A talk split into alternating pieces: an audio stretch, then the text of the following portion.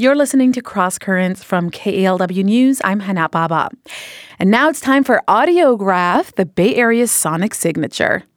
In this story from our archives, reporter Lizak Shallot takes us high atop a hill to explore part of the city that you really can't miss.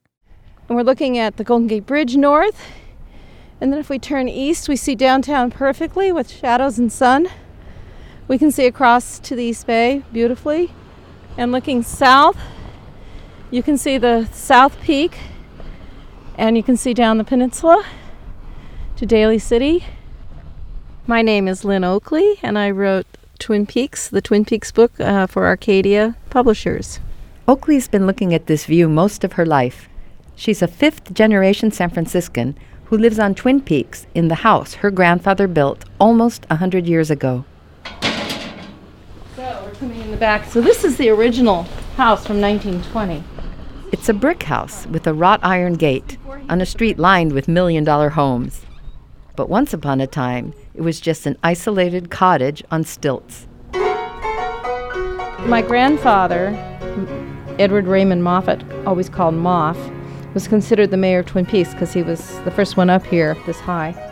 Oakley's grandfather built the house himself with wood salvaged from the 1915 Panama Pacific International Exposition. His family thought he was crazy. They said, You're a fool to go up there. There were no roads, there was no water, electricity, nothing. Rising up more than 900 feet in the geographic center of San Francisco, Twin Peaks has always been a focus of the city's history and legends. The Ohlone believed the peaks were once a single mountain, united as husband and wife and they argued so much that God split them apart. The Spanish called the two hills Los Pechos de la Chola, the breasts of the Indian maiden. And when San Francisco came under U.S. control in the 19th century, each hill was given its own name Eureka to the north and Noe to the south. Both of the peaks were underwater that millions and millions of years ago, about 2,000 miles, they figure, west of where we are right now out in the Pacific and with the continental plate shifting, it pushed these up. Geologists know this by reading the rocks. Walk along the figure eight road that circles the peaks, and along the sides you'll see layers of rock about two inches thick. This is chert, small stones so sharp the Ohlone Indians use them for arrowheads. And they make these uh, thin ridge-like patterns in the in the rock, and we'll show you over here. Oakley takes me up one dirt path and down another. We're headed to the southern peak to look for volcanic rocks that were formed underwater called pillow basalt. It's hard to see. It's it's kind of round. At the top of this hill, you see like cushiony type um, formations. And this hill, the southern peak, is made primarily of pillow basalt, while the other one is chert. So they're not identical. When they call them twin peaks, they're not really twin. A bus with side mirrors like giant antennas zooms past us.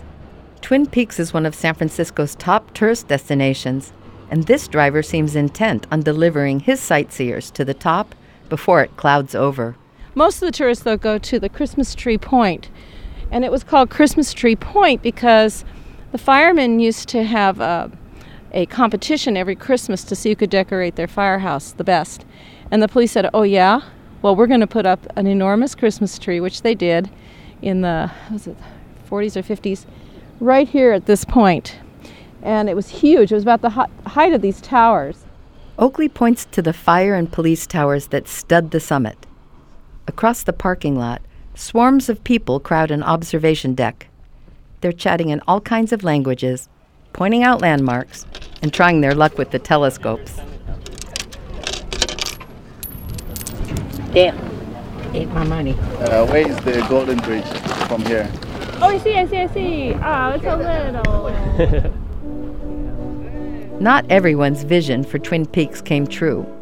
Chicago architect Daniel Burnham had grand plans to turn the peaks into a European style park with fountains and Greek pavilions. And San Francisco embraced it and it would be beautiful. Then we had the 1906 earthquake and they said, it deals off. So, no fountains and no pavilions. Today, the lower slopes are thick with private homes. but the summit of Twin Peaks is protected by the San Francisco Recreation and Park Department. Twin Peaks itself is sacred. You can't touch it, you can't build up there, and thankfully so. Um, I just see that it's going to be taken care of. I think people realize what a treasure it is. Atop Twin Peaks in San Francisco, I'm Lizak Shalit for Cross Currents.